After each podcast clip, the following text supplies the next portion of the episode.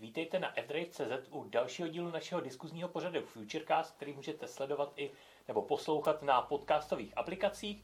A e, tentokrát jsme už po druhé ve složení e, Marek Tomíšek a Petr Vomáčka. Takže vítej Petře ve studiu. Ahoj Marku. A e, pustíme se do těch témat, které máme před sebou. Já jenom řeknu, na co se můžete těšit. Probereme Volkswagen ID Bus, to je taková celkem zajímavá elektromobilní novinka. Potom se podíváme na téma, které eh, teďka hýbe světem a to je cena pohoných mod, eh, mod která eh, lítá jako horská dráha nahoru dolů. Takže se trošku pobavíme o tom, co to znamená a jak by se asi mohla vyvíjet. Tak.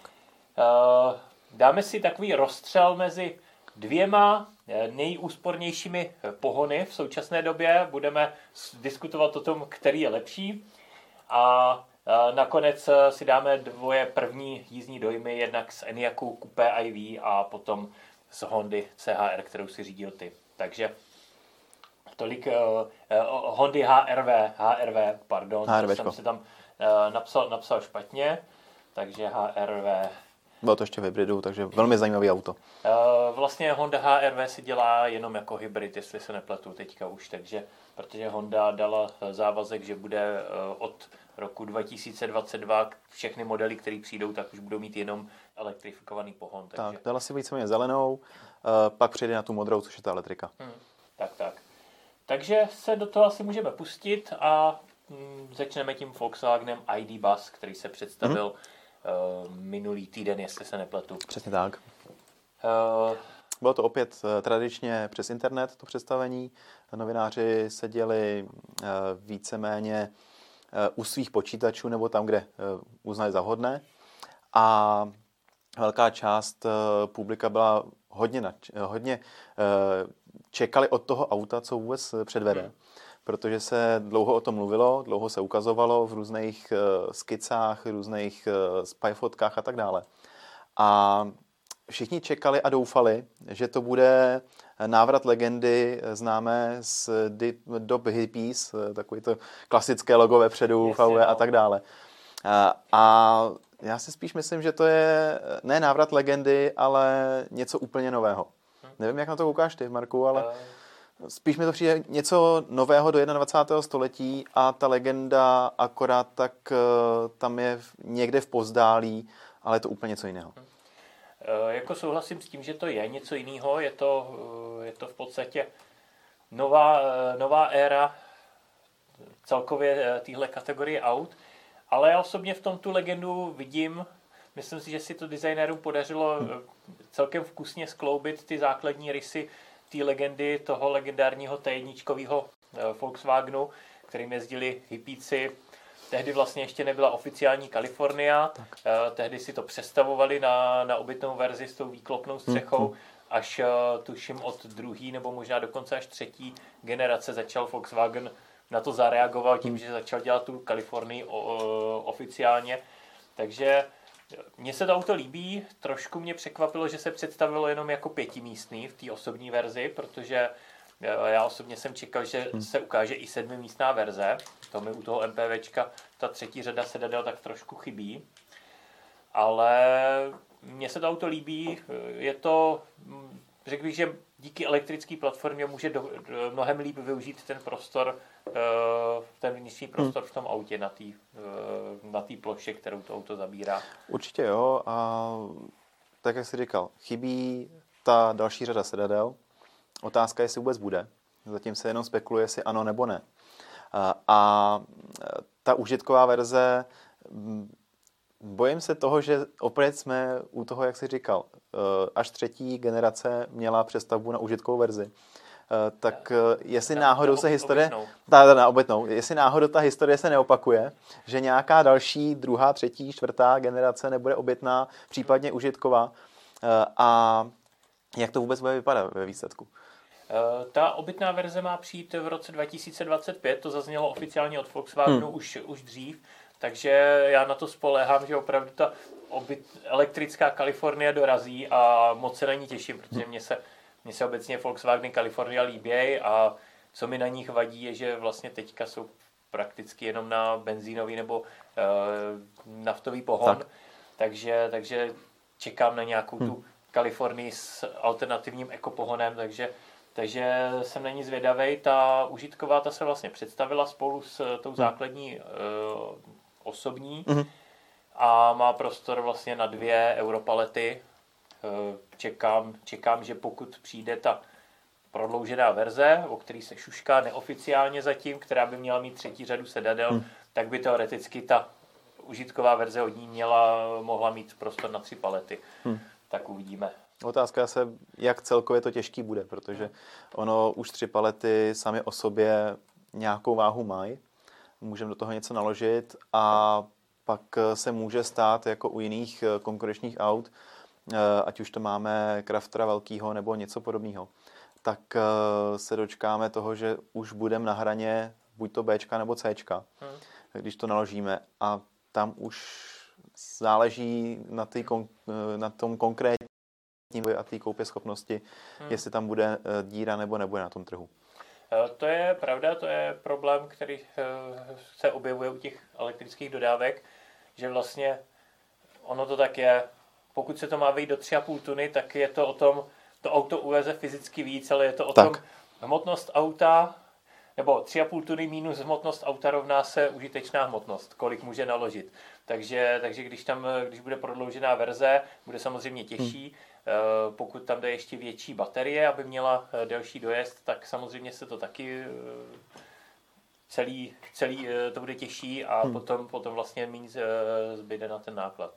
To je takový paradox vlastně Volkswagenu Crafter, který v elektrické verzi je opravdu velký, no. ale dokáže naložit méně než, než třeba běžný transportér, protože ten elektrický Crafter tím, že má ty baterie, tak tak už nezbývá tolik, eh, tolik eh, hmotnosti na náklad.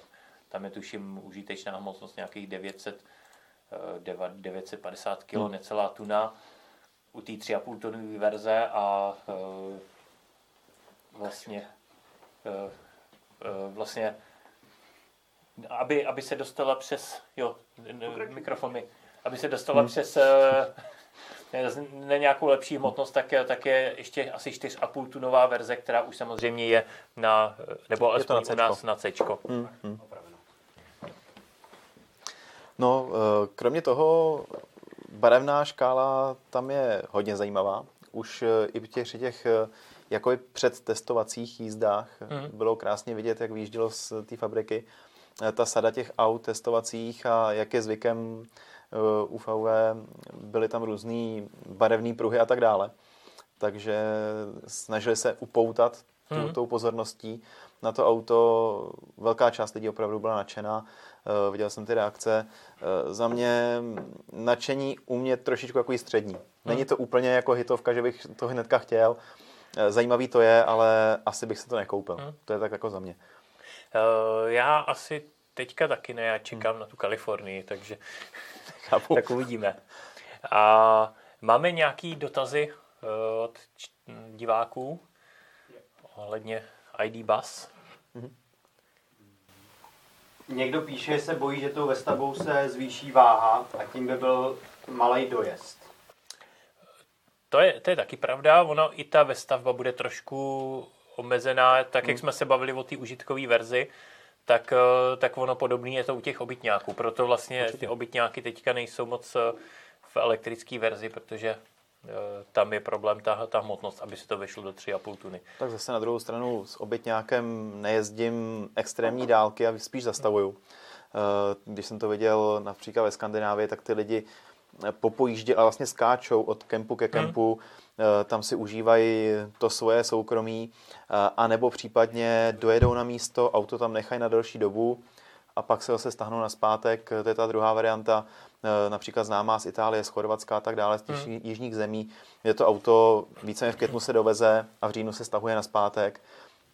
A pro tady ty případy ta baterka, pokud to bude mít stejný systém, že si z té baterky vyčerpám tu energii pro své užití, hmm tak to bude úžasný, protože můžu zastavit v kempu a ušetřím strašné peníze za tu přípojku, kterou tam mi nabízejí, protože ta baterka tam minimálně ten měsíc vydrží na tu fungování té víceméně domácnosti, co tam bude. To je, to je pravda, to je jeden pohled a druhý pohled je, že když pojedu ten nějaký road trip, tak vlastně třeba po té Skandinávii, tak tam, jak říkáš, tam je to o tom je 200 kilometrů a někdy i 200 km za ten den je hodně, aby člověk tak. viděl všechno, na co se chce podívat. Ono to a... ani v té 70 moc nejde. Ona ta Skandinávie no. je specifická, že ten jich má nějakou rychlost a ten sever maximálně 70 a, a to Bůh ví kdy. Hmm.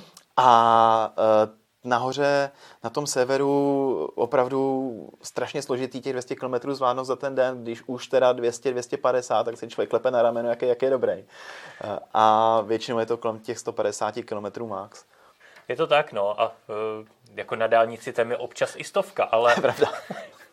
ale a to je, je, to, oslano, to ale zase, když, když jedeš a zastavuješ hmm na nějaký výhledy na fjordy a podobně, tak, eh, tak se taky, taky zdržíš, takže tam, tam, se to, tam to podle mě dojezdově bohatě stačí na tenhle systém a naopak eh, nemusím nikde zastavovat hmm. a v kempu i z té běžné uh, karavanové zásuvky podle mě to auto do bio bych mohl pokračovat dál. Určitě tam budu stát takže... minimálně 8 hodin na spaní, hmm. plus nějaký jídlo, snídaně a tak dále, takže jsem na nějakých 10 hodinkách, když si pospíším, tak těch 8. Počítám, že, těch, že tu polovinu ty baterky dobiju. Hmm asi ty, který s tím obytňákem jezdí třeba do toho Chorvatska, tak ano, ta cesta bude trvat uh, trošku díl, tak. ale neviděl bych to jako tak velký problém. Takže já si myslím, že ta obytná verze, i když bude mít delší dojezd, eh, teda kratší dojezd, tak hmm. uh, podle mě to nebude, nebude nic jako na překážku tak, nějakou tak. velkou. Dá se ještě někdo Navíc by tam měl mít i rychlý, poměrně rychlý nabíjení, pokud se nepletu. Hmm. Určitě, určitě. Myslím, že tam, myslím, že teďka z hlavy to nevím, ale 100, 160 kW podle mě bylo uh, rychlejší než u uh, ID trojky a mělo by ID 4, no, mělo by mít právě baterií. hodně velkou konkurenci s těma IDčkama, to dobíjení. Hmm. Tak, uh, tak dotazy nějaký tam jsou? Nebo Zatím ne. nejsou? Hmm. Tak se asi můžeme pustit do toho ožehavějšího tématu a to je ta cena pohoných hmot. Já co jsem teďka koukal na ten vývoj, tak nejdřív vlastně začala válka na Ukrajině, tak to uh, začalo raketově stoupat. Uh, podle mě to vygradovalo i tím, že lidi uh, se zbláznili a začali tam nosit barely a tankovat do těch barelů a samozřejmě větší poptávka na vyšší cenu. Takže, takže podle mě to je jeden, jeden z důvodů, hmm. který to ještě víc vygradoval tu cenu ale koukal jsem, že teďka už eh, začíná ta cena klesat. Jednak teda už před předevčírem, nebo hmm. kdy začala klesat cena ropy na, na trzích ano. a teďka, teďka už, se to, už se to dostalo v podstatě i k těm čerpacím stanicím. Je to tak, že jo? Určitě, určitě. Uh, viděl jsem ceny pohonných hmot eh, za naftu už pod 50 korun za litr, což je v poslední době hmm. překvapení. Uh, to jo. Dá se říci, že benzín se pohybuje 45, 46, záleží kde. Hmm. A, a samozřejmě na těch velkých tazích tam furt budeme atakovat ty hranice, které jsou úplně, dá se říct, mimo realitu, ale je to hlavní tah, jezdí tam hodně aut, ten trh eh, si to říká. Ale jinak z toho pohledu eh, těch pohoných hmot Ono celkově, eh, ta cena ropy rostla nahoru, ale nerostla tak nahoru, jako bylo před eh, x lety, hmm. Eh, protože tam byla ještě o pár desítek dolarů dražší. Spíš si myslím, že právě zafungoval ten trh jako takový, že byla větší, větší šance o to natankování u těch čerpadlářů z pohledu řidičů mm. a větší zájem hlavně. Oni chtěli, plno lidí tam jezdilo ze strachu, poleze to nahoru, na tanku si plnou a tím pádem ona ta plná nádrž už jako není těch 20, 30, 40 litrů, no někdy to je 40 plus většinou u toho benzínu. U těch alternativních paliv jsme zvyklí tankovat jiný objemy, jinou cenu a i tam vidíme ten nárůst. Hmm. Co já jezdím eh, dlouhou dobu teďka na LPG, eh, tak jsem tankoval kolem 14 korun. Když to šlo po trošičku víc, tak 15,50. Eh, teď aktuálně je to kolem 22. A říkal jsem si, jo, dobrý, když vidím 50 a 22, super. Ale z druhého pohledu i tam se ukazuje ta nějaká poptávka potom. Hmm. Eh, ale menší eh, ten cenový rozdíl v tom navýšení než u třeba nafty a benzínu. Suverénně nafta jde úplně někam mimo hmm. realitu, protože eh, to navýšení té ceny meziroční, když se podívám do těch cen, tak je úplně jinde. Hmm.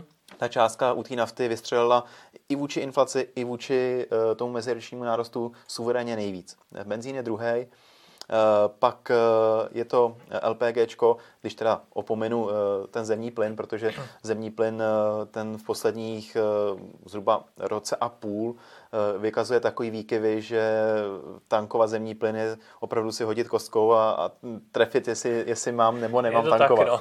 A, a už jsem dokonce viděl i přes 60 korun za, za kilo zemního plynu.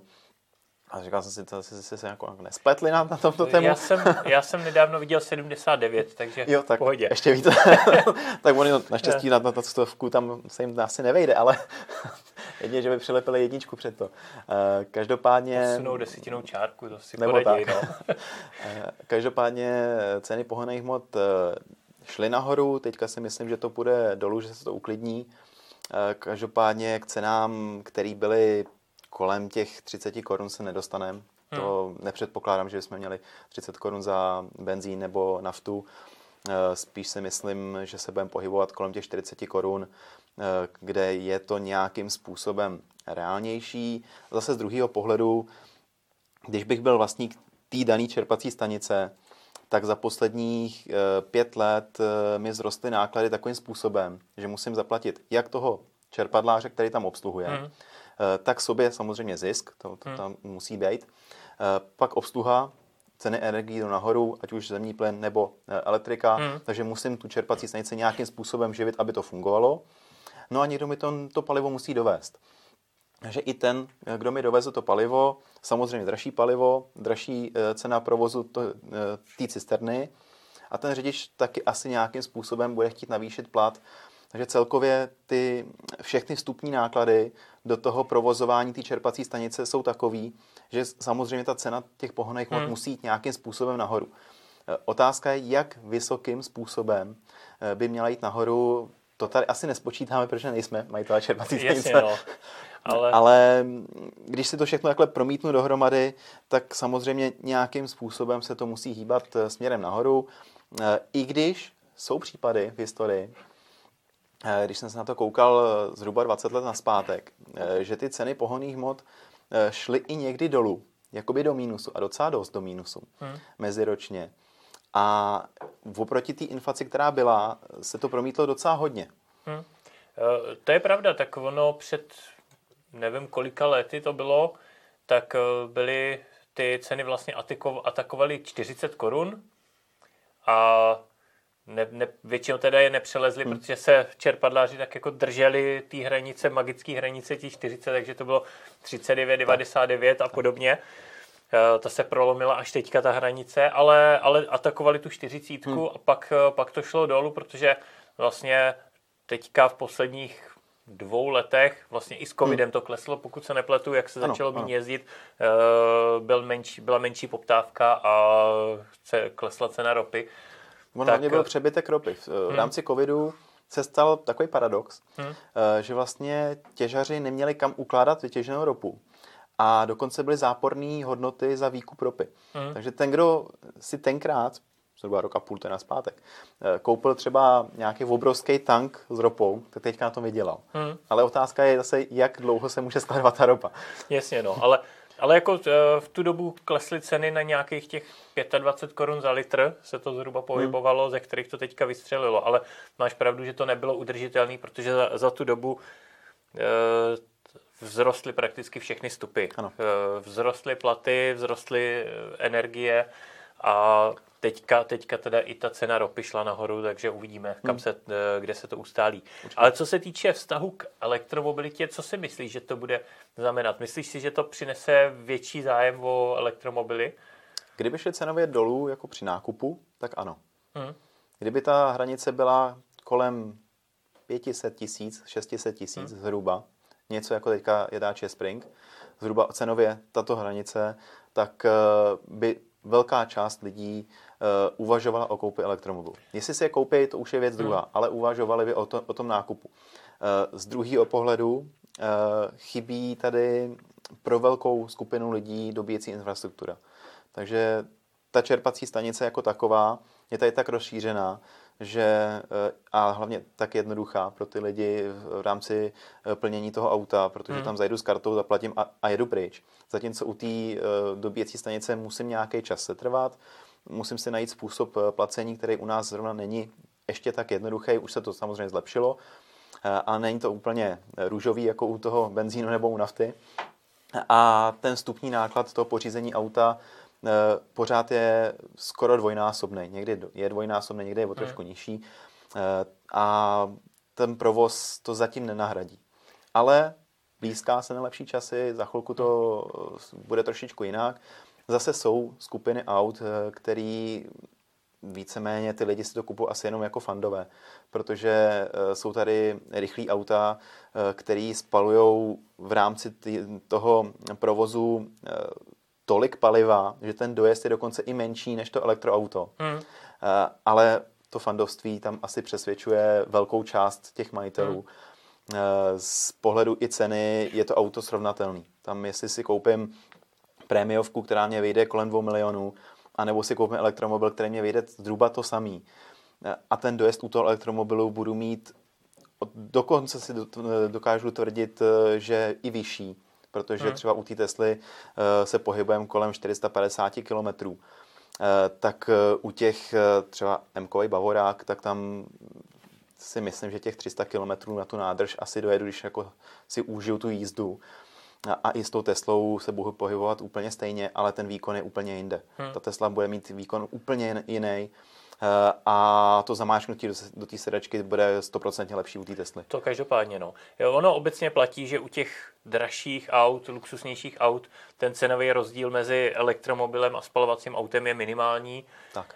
Uh, u těch levnějších, lidovějších aut, hmm. tam, tam se ty nůžky víc, víc a víc rozevírají a je tam, je tam samozřejmě větší příplatek, ale zase, když se na to podívám z toho pohledu, když kupuju nějaký, řekněme, střední auto, dejme tomu Octavii, tak uh, si myslím, že v téhle kategorii už nejsou ty nůžky zas až tolik rozevřený, jako, jako byly dřív a zároveň, zároveň tím poklesem, poklesem hmm. ceny uh, nebo nárůstem ceny uh, pohonných hmot se ta návratnost zkracuje. Protože když, když vezmu teďka Octavii, líp si vybavím, tak hmm. jsem na 650, 700 tisících korunách. No, abych to, možná přidal. Možná, spíš možná, 800 možná i víc. Hmm. A třeba Eniak, který je prostornější než Octavie, tak, tak začíná na milion a něco. Hmm. Takže už uh, tam ten dvojnásobek to rozhodně není.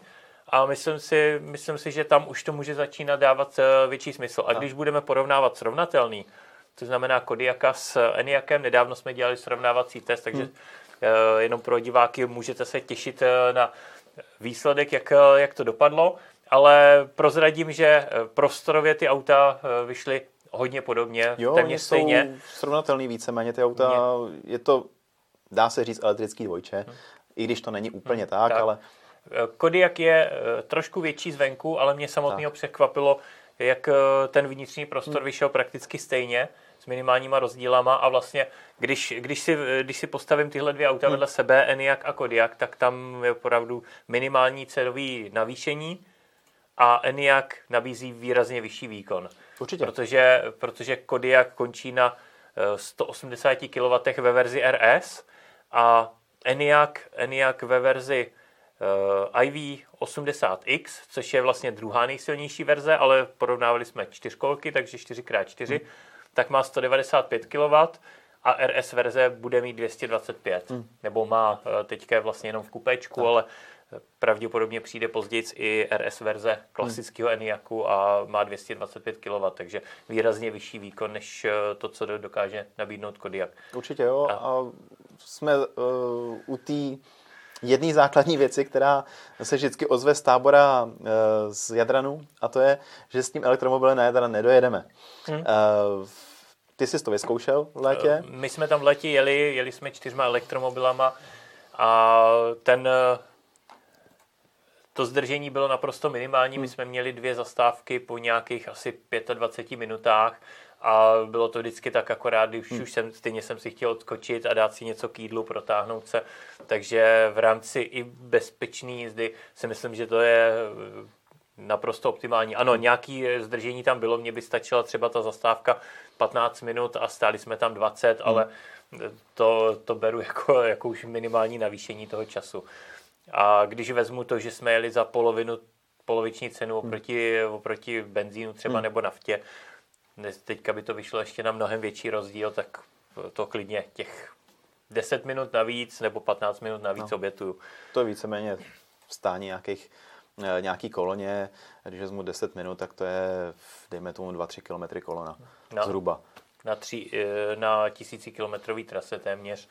Tak. To skoro nic. to, není, to není tak velký rozdíl. Dobře, tak eh, takže to je tolik teda k ceně paliv, hmm. jestli k tomu nemáš ještě něco, co bys dodal. Máme tam něco od diváků? Nějakou? Jo, já jsem se ptal lidí, jestli jako si dělali zásoby benzínu, tak tady třeba Jan Havlena píše, že si tankoval 40 litrů do kanistrů. Upozorním na to, že, že eh, v takovýhle množství už může být problém při přepravě za prvý. Eh, a za druhý eh, může se na to celní zpráva trošku jinak koukat. Ono 40 litrů v kanistru je 40 litrů v kanistru a většinou na dovoz třeba platí 20 nebo 10 litrů, záleží na státu. A 40 eh, litrů někdo bere i dokonce jako ADR jako, na, jako nebezpečný náklad. Hmm. Takže no. i na, na to pozor, ale to už je extrémní případ. Jako no. Beru, že můžeme chytit něko, nějakého eh, dloubavého policajta a ten hmm. Eh, opravdu se na to podívá a řekne pozor, takhle ne, ale většina to hmm. neřeší. Hmm. Byli tam nějaký, kteří si nedělali zásoby? On, on právě psal, že to bral ještě za 36 korun. A jinak nám tady All Mobile píše, že, uh, že ten ENIAC má teda 225 kW, ale pouze za splněných podmínek teploty a pak pouze na 30 vteřin. Eh, je to pravda, je to jenom no. na 30 vteřin, ale ono reálně, když jsem se na to díval, tak eh, stejně ten výkon nepotřebuju delší dobu, hmm. než třeba těch 30 vteřin, ani těch 30 vteřin to většinou neudržím, protože nějaká akcelerace na dejme tomu i maximální rychlost hmm. a potom to udržení té rychlosti už je, na to už není potřeba takový výkon. Samozřejmě ono Takže...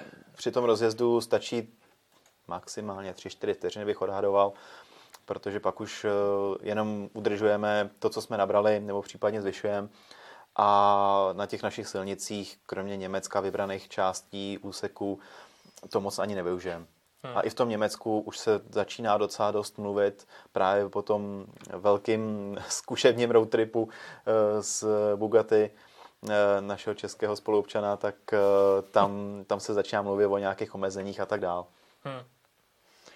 Takže takže tak. No já se přiznám, že jsem si taky udělal zásobu, ale ne do jo. kanistru, protože jak mám Octavii GTEC, tak jsem měl prázdnou nádrž na, na benzín, tam normálně hmm. netankuju, tak jsem si natankoval benzín kdyby stoupla cena CNG natolik, že se mi nevyplatí tankovat, tak pojedu na ten benzín. Já jsem se bál, že, že jsi někde našel prázdnou nádrž na zemní plyn ne, ne, ne. čerpací stanice tam. To, to, to jako úplně nejde, ale, ale mám, mám natankovanou nádrž na benzín a dokud, dokud eh, když narazím na eh, plyn, který je, hmm. se vyplatí, tak na ně jedu a když ne, tak, tak mám levný benzín v nádrži. Takže, Já jsem to tak paradoxně právě zjistil, eh, tu cenu pohonných hmot, když jsem měl půlku nádrže na benzín u toho LPGčka. A říkal jsem si, to, já jsem asi dlouho netankoval. Hmm. Protože já tankuju tak jednou, maximálně dvakrát do roka. Což je docela jako obtížný vůbec sehnat eh, palivo odpovídající kvalitě, aby vydrželo takovou dobu. Hmm. Uh, takže se musím tankovat prémiovky, které teďka už jsou teda hodně jinde. Hmm. A když jsem viděl tu prémiovku, která už byla za 49, kdy ten benzín už začínal jako růst nahoru, ale ta prémiovka byla za 49, tak jsem si říkal, a tady je něco asi špatně. Tak u toho LPG, když jezdíte na LPG, tak tam no. nemá smysl se předzásobit, ale u toho CNG tam, tam to smysl dávalo. Jo, určitě. Tak jestli tam nemáme nějaký komentáře, tak asi se můžeme pustit do ještě, ještě tady mám akorát uh, od Riso Kleina se nás ptá, teda když jste se bavili o tom Eniakovi, hmm. tak to přečtu, jo že když jsme teďka dělali video na to kupéčko, hmm. takže jsme samozřejmě všechno ukázali, interiér, exteriér a tak dále, ale že by ho zajímalo jako nabíjení a kdy to od nás jako může čekat. Hmm. Nabíjení, až se k tomu autu dostaneme v Česku, já tady eh, budeme teďka mluvit o tom Eniaku, uh, o těch mých jízdních dojmech, ale nabíjení nebylo možnost vyzkoušet, protože jsme vlastně nejeli ani okolo nabíječky, rychlo nabíječky, takže to vyzkoušíme v Česku, až se k tomu autu dostaneme. Co to. jsem koukal, tak tam byly jenom wallboxy v tom hotelu. Je to tak, no. Uh, některý připojený na jednofázi, dá se říct. Hmm. A ty auta jenom živily, aby, aby mohly jezdit hmm. na tu, na tu dobíječku jako takovou tu plnohodnotnou, ať už je to ta rychlo, nebo případně hmm. taková ta střední, uh, tou rychlo myslím 150, Eh, tak eh, se pouští až opravdu při těch testovačkách, kdy je to tady v republice nebo kdekoliv jinde v republice. Tak tak, no. A hlavně my jsme ty auta pře- přebírali nabitý hmm. a vlastně nejdelší trasa, kterou jsme s tím od nabíjení k nabíjení dělali, tak bylo asi 110 kilometrů, takže to člověk nevybije úplně eh, tu, tu baterii. Hmm. Ne, nebyla tam úplně šance to vzít nějakou delší trasou, protože to by se zase nestíhalo, takže to byly opravdu jízdní dojmy. Hmm aby jsme si vyzkoušeli, jak to auto jezdí, jak je prostorný a tak dále, ale kompletní test eh, uděláme pak tady v České republice, až ho budeme mít na týden. Takže asi se můžeme pustit teda do, hmm. toho, do toho rozstřelu. Máš tam, Petře, znělku?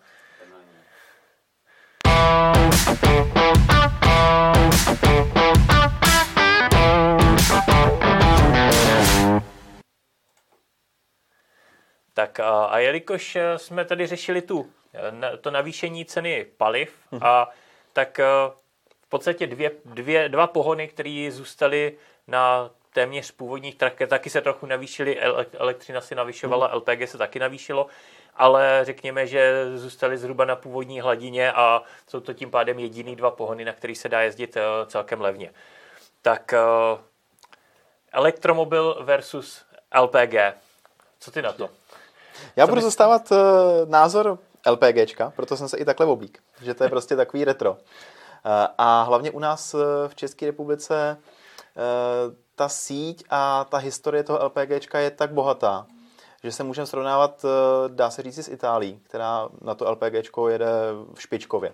Hmm. To opravdu, tam když potkáte auto, tak většinou je na LPG. A nejenom auta teda.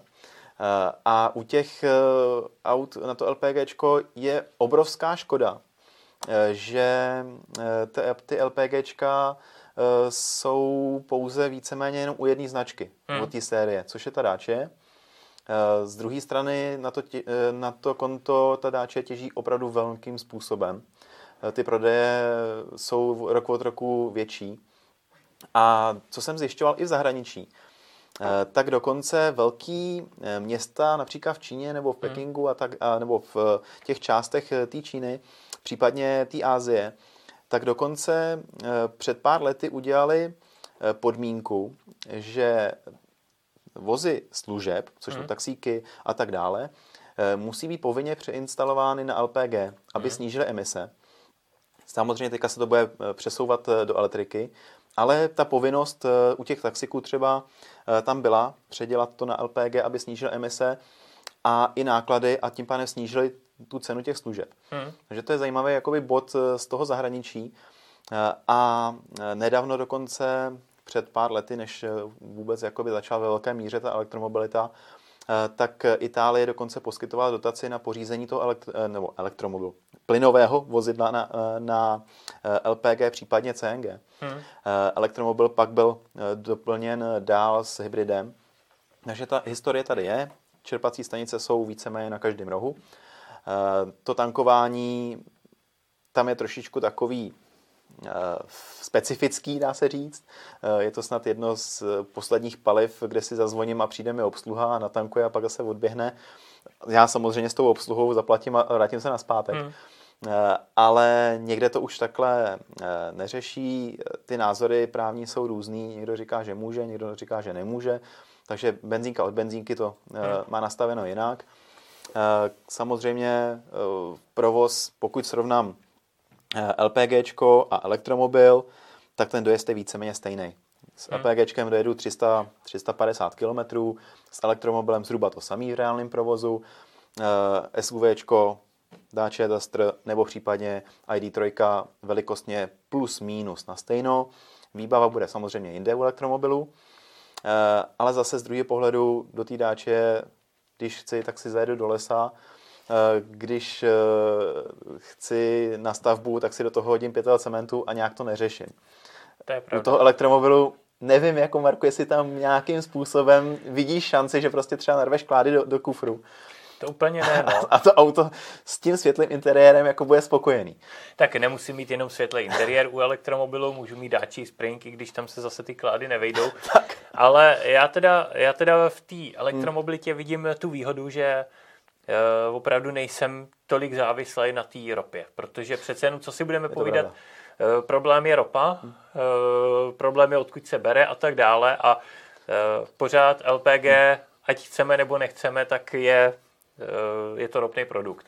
Má je, sice, ale zase má, je to odpad trošičku z rafinace. Ano, má, má výhodu v tom, že je to, že je to odpad při, při té rafinaci, proto je tak levná, hmm, hmm. levný ale pořád je to rovnej, pro, ropný produkt. Hmm. Když ropa nebude, nebo když ji nebudeme chtít brát od eh, toho, od koho hmm. ji bereme, tak, eh, tak vlastně eh, no. přicházíme no. i od, od to LPG. Už jsou když... alternativy, už se řeší uh, nějaký bio-LPG. Ano, ale, ale jako je není, to alternativa. Není to, není to v tuhle chvíli vyřešený. Tak. U toho elektromobilu vidím výhodu, že tak jako u LPG, pokud si nechci auto uh, nechat přestavět, protože tam, co si budeme povídat, je to poměrně risk. Musíš vybrat kvalitního přestavbáře, který tak. to udělá dobře. Je tam i dost velký rozdíl mezi kvalitama eh, paliv, takže když budu tankovat nekvalitní LPG, taky, taky si můžu zadělat hmm. na, na slušné problémy. Takže, takže u, toho, u toho LPG je to takový trošku, trošku risk. Když hmm. budu mít nový auto, tak eh, bych asi úplně nechtěl jít do té přestavby. To, to přiznávám na rovinu. Ono, že... i, ten, I ten motor jako takový. Uh, jsou motory, kde to LPGčko nemá rád ten motor a motory, kde to LPGčko není problém. Zase tam jsou různé eh, prvky vevnitř, zesílený a tak dále. Musí se opravdu hodně poladit hmm. ten motor.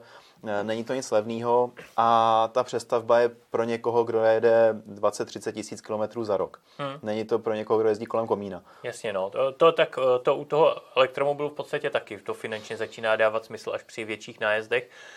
Ale, ale jako vidím, vidím v tom tu výhodu, že můžu mít auto, který je originál eh, z fabriky, nezáleží, kde nabiju tu energii, je to pořád stejná elektřina, stejný elektrony, takže, takže si hmm. nezničím to auto tím, že, že tankuju nekvalitní palivo, což u toho LPG asi ze všech paliv je největší hmm. problém nekvalitních paliv na, na čerpacích stanicích, že ta kvalita se poměrně dost liší.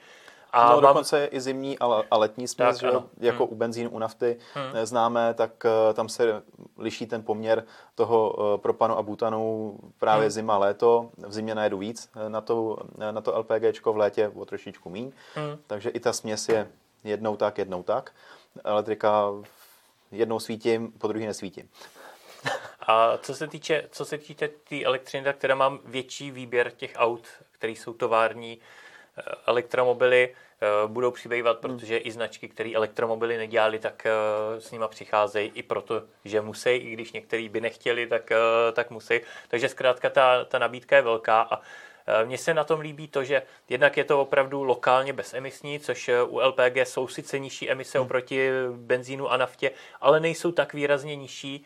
I třeba to CNG, který hmm. teďka je dražší, tak ty emise má ještě o něco nižší než, než LPG. Tak. U toho elektromobilu jsou lokálně bezemisní.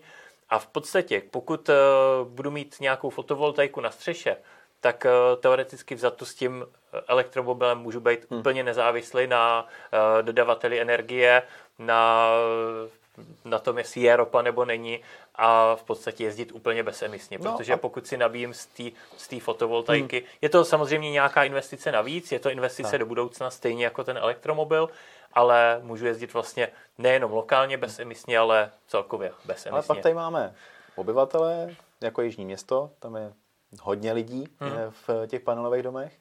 Já taky bydlím v paneláku, eh, kde opravdu fotovoltaiku nenainstaluju, kabel si z okna nehodím, teda můžu, ale asi mě nevydrží do rána.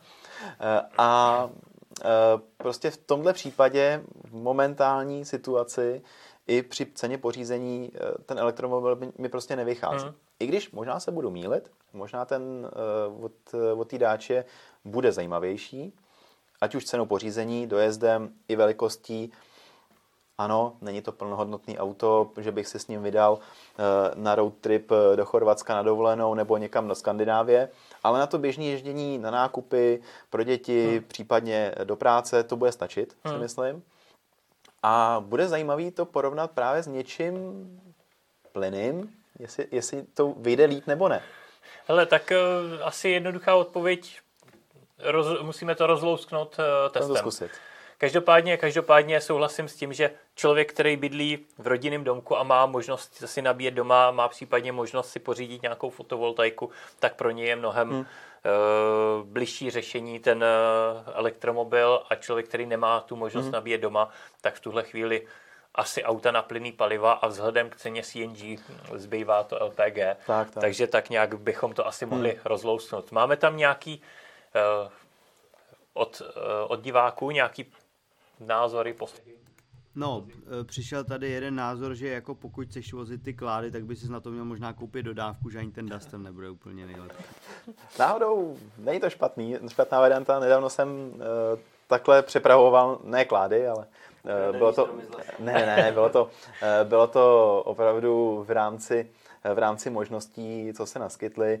Uh, žádná, žádná loupe, žádná černota uh, a nebyly to klády, byly to opravdu nějaký jenom klacíky a, a materiál na stavbu, eh, takže to se dá připravit. Když se sklopí ty sedačky, až tak moc ani se nemusí dávat nic eh, okolo toho, okolo toho plastu, on ten plast je docela robustní a to auto v tom lese je bezkonkurenční v tom, v tom průjezdu. Hmm. Eh, když se, když se jede i po polňačce a tak dál. Eh, tam jsem taky měl možnost to vyzkoušet, takže i v tom LPGčku, kdy ta nádrž je trošičku náchylnější na ten provoz, tak se dá eh, s tím autem jezdit. Paradoxně u, u týdáče většinou to bývá předokolka, protože za ruce ten pohon prostě nevejde kvůli té nádrži hmm. na tu čtyřkolku. Někteří to přestavují, vejde se místo rezervy potom ale už to není ten plnohodnotný nakoupený, nebo ten nakoupený alternativní pohon, který, který tam je. Jako musím souhlasit, že když jsem dělal uh, silvestrovský srovnávací test uh, dáče na LPG proti BMW iX, tak, tak jsem uznal, že teda s tím BMW bych do lesa na, uh, pro dřevo nejel. Takže asi tak bych to shrnul. Je to trošičku tak, jiný, no. Máme tam ještě nějaký ještě tady teda přišel jeden komentář, ale byste o tom víceméně mluvili, tady píše, že vlastně teoreticky vzato každý parkovací místo, samozřejmě ne nutně u paneláku, ale třeba u nova, nový výstavby a tak dále, se dá nějakým způsobem proměnit na nabíječku, zatímco pumpa je furt pumpa a k baráku si prostě CNG jako nepřivedeš. Hm.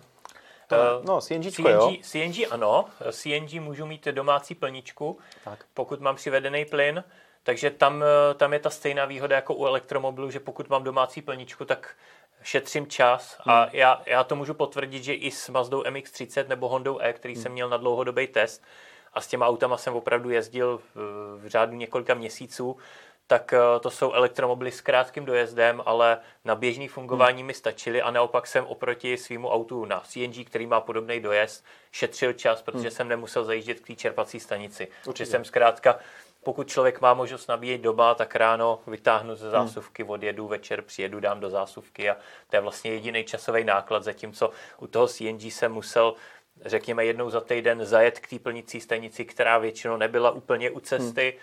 a nějaký čas, třeba čtvrt hodiny, 20 hmm. minut mě to tím týdně zabralo. Každopádně diváci se můžou těšit na jednu zajímavou věc, to je to, co jsme naznačili. Hmm. Vyzkoušíme opravdu reálně, porovnáme elektriku versus eh, ten eh, propan butan. Eh, auta budou hodně zajímavý, za lidové ceny a do toho trošku zamítcháme ještě nějaký překvapení možná. Tak, tak. Takže, takže můžete se těšit na zajímavý test a teď se asi přesuneme k mým prvním dojmům z Eniaku Coupé. O tom budu mluvit hlavně já, protože jsem s ním jezdil, ale zeptám se tě, Petře, když eh, ty si to auto viděl aspoň na, na fotkách. Jenom na fotkách. Naživo asi ne, ale eh, co na to říkáš? Jak se ti líbí? Líbí se ti víc než klasický Enyaq? Který z nich by si spíš pořídil? Když už bys teda eh, pověsil na hřebík LPG a dal se no, do, pustil se do elektromobilu. Těžká volba. Enyaqem jsem měl jak rally, tak klasický různý popojížďky, hmm. takže jsem si ho mohl vyzkoušet opravdu velmi podrobně. Ta spotřeba je hodně zajímavá. Eh, velmi mile překvapil při dobíjení v zimě, eh, kdy tam žádný nějaký větší problém nebyl. Hmm. Eh, a to kupátko je to takový, taková stylovka. Hmm. Pokud bych chtěl stylovku, tak ano, ale spíš bych asi volil klasiku. Hmm. Za mě klasická verze má něco do sebe, ať už tou zvýšenou zádí, tak tím prostorem vzadu, protože si domnívám, že u toho kupátka bude menší kufr než uh, u klasické verze. Hmm. A Spíš si myslím, že to bude stylovka, která je hodně zajímavá. To auto bylo dokonce i přepracování, co jsem koukal hmm. Eh, na ty různé eh, propočty i designerské informace, které ke mně chodily. Eh, tak ty jednotlivé prvky byly přepracované pro lepší aerodynamiku, hmm. že to auto líp pluje po té silnici, má lepší spotřebu než klasický Enyaq hmm. a i jsou jinak trošičku řešený různý ty plastové lištičky a tak dále tom předku eh, zrcátka má samozřejmě největší eh, z celé Škodovky, co jsem koukal, hmm. takže tam ten výhled je suprovej. Jo, tak je vidět, že jsi prakticky zaměřený. Mně teda se víc líbí ten eh, kupečkový Eniak, já mám radši sportovnější tvary, takže jsem se na to hodně těšil na uh, ty jízdní dojmy s tím hmm. Eniakem a musím říct, že teda to auto je velice příjemný. Co se týče jízdních vlastností, tak uh, tam jsem nepozoroval žádný výrazný rozdíl. To auto má stejný podvozek, hmm. je vlastně i podobně těžký. Ten eh, Enyaq Coupé je trošičku, má trošičku možná nižší těžiště, ale ta hmotnost se liší o nějakých asi 15 kg, hmm. takže takže to není tak, tak velký rozdíl. Nicméně bylo s tím velice příjemný svezení, zvlášť s verzí RS, která je zatím hmm. jenom v kupéčku, tam má těch 299 koní a ta opravdu jede eh, velice pěkně, byť samozřejmě nemůže konkurovat Teslám nebo eh, autům jako eh, Porsche Taycan, hmm. e-tron GT, RS a podobně, ale, ale na běžný poměr jede velice, velice pěkně a má vyšší maximálku. Ale při, příjemně mě překvapilo, že právě na tom prostoru hmm. Škodovka tolik neubrala, že zavazadlový prostor, který se oficiálně počítá vlastně po to plato, tak. po tu vejšku oken, tak ten je prakticky stejný, Aha. protože Eh, základní Eniak má 580 hmm. litrů a eh, kupéčko má snad eh, o 15, 15 litrů míň jenom. Možná, možná jenom ještě o míň, hmm. takže, takže tam ten rozdíl je minimální a rozdíl je potom v tom, když to chci naložit po střechu, tak tam samozřejmě do toho klasického dám víc, ale to se nepočítá do té hmm. oficiální hodnoty, ale většinou stejně nakládám auto jenom, jenom tam hmm. vzadu a s, i když jedu s rodinou, tak mi to většinou stačí. Takže za mě teda e, byl jsem velice příjemně překvapený a hlavně i místem nad hlavou vzadu, protože tam jsem tušil, že by mohl být největší hmm. problém, ale i při mých 192 cm jsem si za sebe v pohodě sednul. Na dílku tam je stejně místa jako v klasickém miniaku samozřejmě, ale i nad hlavou jednak ta střecha je docela vysoká, ono to opticky vypadá, že je nízký, hmm. ale on je dokonce o nějaký ten centimetr vyšší než klasický Enyaq, Aha. protože v, tý, uh, v tom, jak, jak má vlastně takový ten oblouk, tak uh, v tom nejvyšším místě je vyšší, i když to tak nevypadá. Hmm. A druhá věc je, že tam, jak je to skosený, tak on má standardně panoramatickou střechu. A ta panoramatická střecha je tím pádem tenčí a v místě zadních eh, opěrek má dvě takové vybrání, že vlastně eh, nad, tou, eh, nad hlavou mám tu, panor, tu skleněnou střechu, takže tam je o to víc místa. Takže myslím si, že to je velice pěkně vyřešený a za mě se teda opravdu poved. A já osobně bych ho volil, ale jedna věc mě zklamala, že nebude na českém trhu v nabídce s, v 60 verzi s menší baterií. Mě osobně nejvíc dává, já jsem zastánce malobateriových hmm. elektromobilů, vím, že nepotřebuju tak dlouhý dojezd, tím, že nabíjím doma, tak eh, mě stačí 300 hmm. km reálného dojezdu, což eh, ta 60 verze by mi poskytla, ale zklamalo mě to, že kupéčko bude jenom s 80 baterií, takže... Koukal jsem, že, ty, eh, že v tom kupéčku jsou jiný sedačky než v klasickém Eniaku. Vepředu jsou víceméně jakoby dá se říct, celskořepiny, hmm. že, ta, že ta opěrka se nedá vysunout nahoru. Uh, nevím, jestli to je jenom u RSA nebo to je, to je jenom, u klasického. Je, to je jenom u RSA, jinak, jinak je to stejný, ale RSO má samozřejmě jiný sedačky, ale hmm. uh, jinak je to stejný. A ty jsou lepší nebo?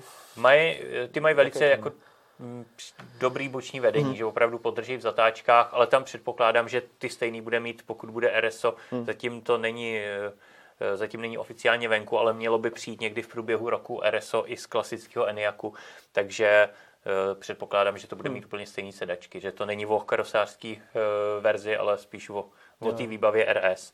Ostatně ona velice dobrý sedačky má i ta Sportline verze, hmm. která je jak v kupečku, tak v, v tom klasickém. To by, to bylo hodně příjemné. Hmm. To můžu potvrdit, že ta sportka mm, vypadá hodně zajímavě, ta černo-červená hmm. kombinace hmm. fakt je super. Eh, tady ty zeleno, žluto, něco, barva, eh, víceméně to je vlastně hodně podobný eh, té předváděčce, která byla v Ženevě, jak byla ta Vision E, hmm. tak hodně podobná barva teďka je právě v tom kupátku. A i když se podívá na ten předek toho auta, tak už se to hodně blíží té vizualizaci, která tam byla představená, nebo tomu konceptu. Hmm. A to auto už tenkrát zbudilo velký zájem lidí a velký ohlasy v rámci všech eh, novinářů, že prostě tohle je ono eh, a tohle by se mohlo vyrábět. Hmm. Jo, eh, ono, taková zajímavost je, že i proto ty studie byly vlastně v té verzi kupé, hmm. protože původně měla být jako první právě ta kupé verze. Pak padlo rozhodnutí, že jako první přijde ta, taková ta, řekněme, praktičtější, hmm. víc mainstreamová verze, ale původně se počítalo s tou kupé verzí jako první a proto ty studie eh, jak Vision E, tak hmm. Vision IV, která už byla bližší té sériové podobě, tak eh, byly v té variantě kupé. Takže to, to je jenom taková vsuvka k tomu, hmm. co se představilo a proč, proč vlastně Jasně. to kupé přišlo až, pož, až později. Ale když přišlo, tak opravdu hmm. musím říct, že velice věrně, věrně odráží rysy té hmm. hmm. Eh, studie Vision IV, která byla už jako bližší té realitě. Tak. Tak, eh, takže to máme, eh, ten ENIAC, máme hmm. k tomu nějaký dotazy nebo komentáře? Nemáme. Tak už všichni asi viděli video a už jsme neřekli nic nového, tak Petře, ty jsi jezdil s Hondou HRV v hybridu. Jak se ti s ní jezdilo? Jak, jak byla úsporná a tak? Takhle, ta Honda podle VLTP má, tuším, že to je hodnota 5,4 hmm. spotřebu. Já jsem se dostal na 5,5 za 650 km necelých, hmm. takže jsem vyjel opravdu celou nádrž. Eh, poslední kilometry, když jsem vracel auto, tak jsem se eh, snažil dojet, takže hmm. jsem měl víc na elektriku, než na ten benzín, který tam byl. I vzhledem k cenám, které teďka jsou. Hmm. A e, tím se omlouvám lidem z Hondy, že musím tankovat draze. Ale e, využil jsem to auto e, na běžný dojíždění ze satelitu do práce, do centra hmm. Prahy. To byla první zkouška. Tam se chovalo výborně, poskytlo to, co mělo poskytnout hybridu, takže hmm. ve městě jsem se pohyboval víceméně na elektriku. Hmm. Když jsem si chtěl přišlápnout, spustil jsem motor, jelo to.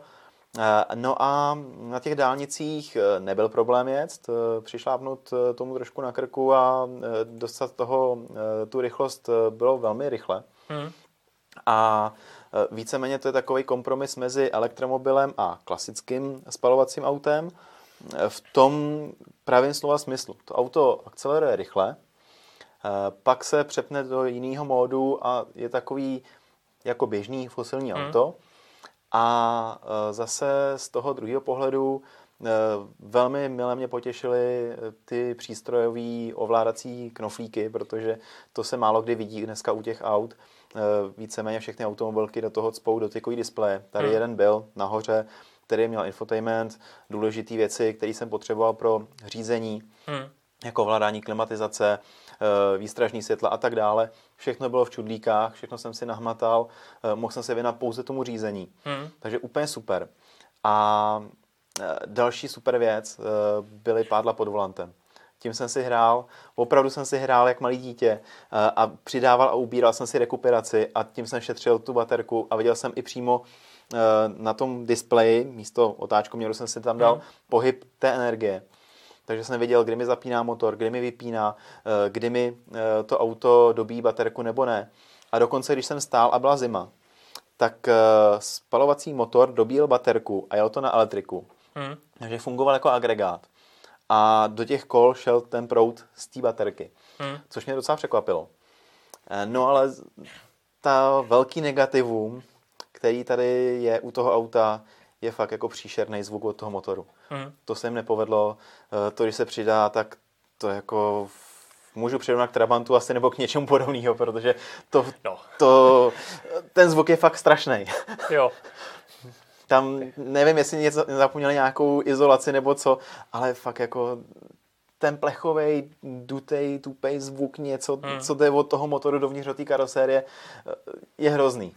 Já myslím, že si nejel Trabantem, bys to hodnotil jinak, ale to, docela mě to překvapuje, protože Hondy hmm. jsou většinou tichý, tak jsem zvědavý, jak se mi poštěstí taky, taky HRVčko testovat, hmm. jaký bude. Ale zajímala by mě jedna věc, Uh, protože Hondy byly známý svýma Magic Seats, který měl hmm. uh, Jazz, Civic a uh, HRVčko. Civic o ně přišel v poslední generaci. Tak. HRVčko si je zachovalo? Zachovalo.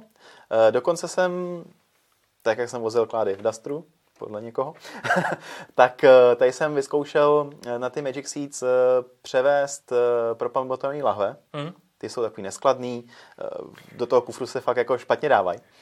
A tady to, tady to byla výhoda.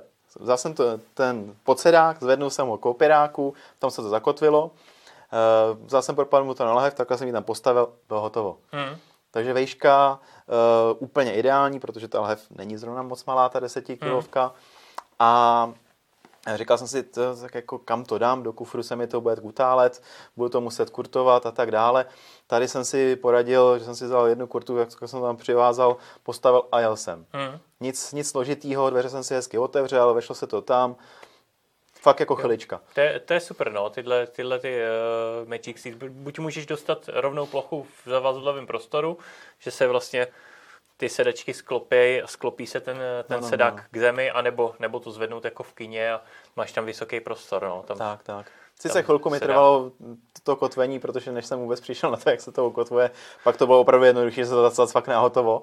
Tak uh, jsem si říkal, tam bude nějaká věda, no, nebyla to věda, ale hmm. převezl to takhle tu tlakovku a nebyl problém.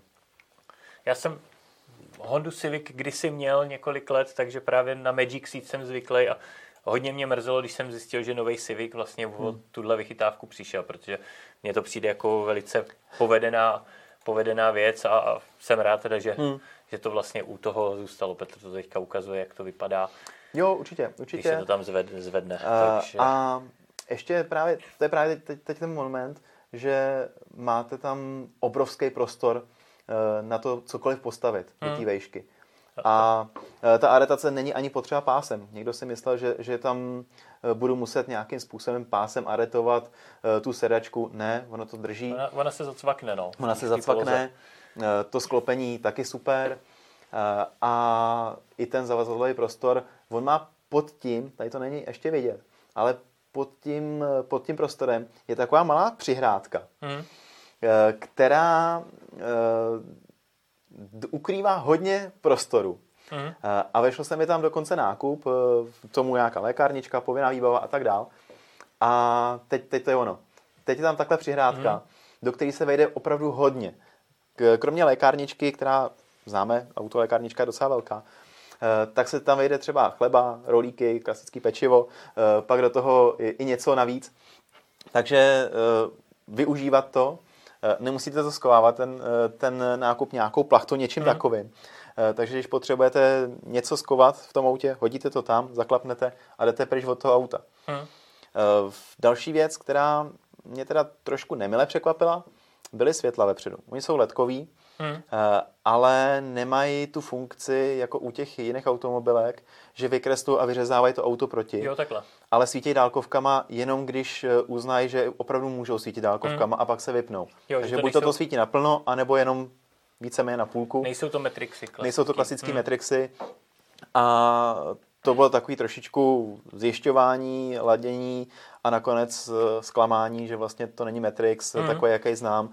Eh, a svítilo to jenom vlastně na prázdný okresce mimo město, ve městě se to vůbec nezaplo. Hmm. Dobrý. Já asi, asi budeme muset to směřovat ke konci, už nám tak nějak vypršel čas. Tak jenom, Petře, jestli tam nemáš nějaký dotazy, komentáře? Mm-mm. Nemáš, dobrý. Tak, eh, tak děkujeme za pozornost, děkuji, děkuji za účast a uh, Samozřejmě sledujte nás na sociálních sítích Facebook, Twitter a Instagram a můžete se těšit na další Futurecast a i e, zajímavé testy. Ať už ten srovnávací test, který už je natočený, jenom čeká na sestříhání, tak potom i ten test, který je v plánu elektřina versus LPG. Takže se s vámi loučíme a elektrické jízdě zdar. Ahoj. Ahoj, zdravím vás.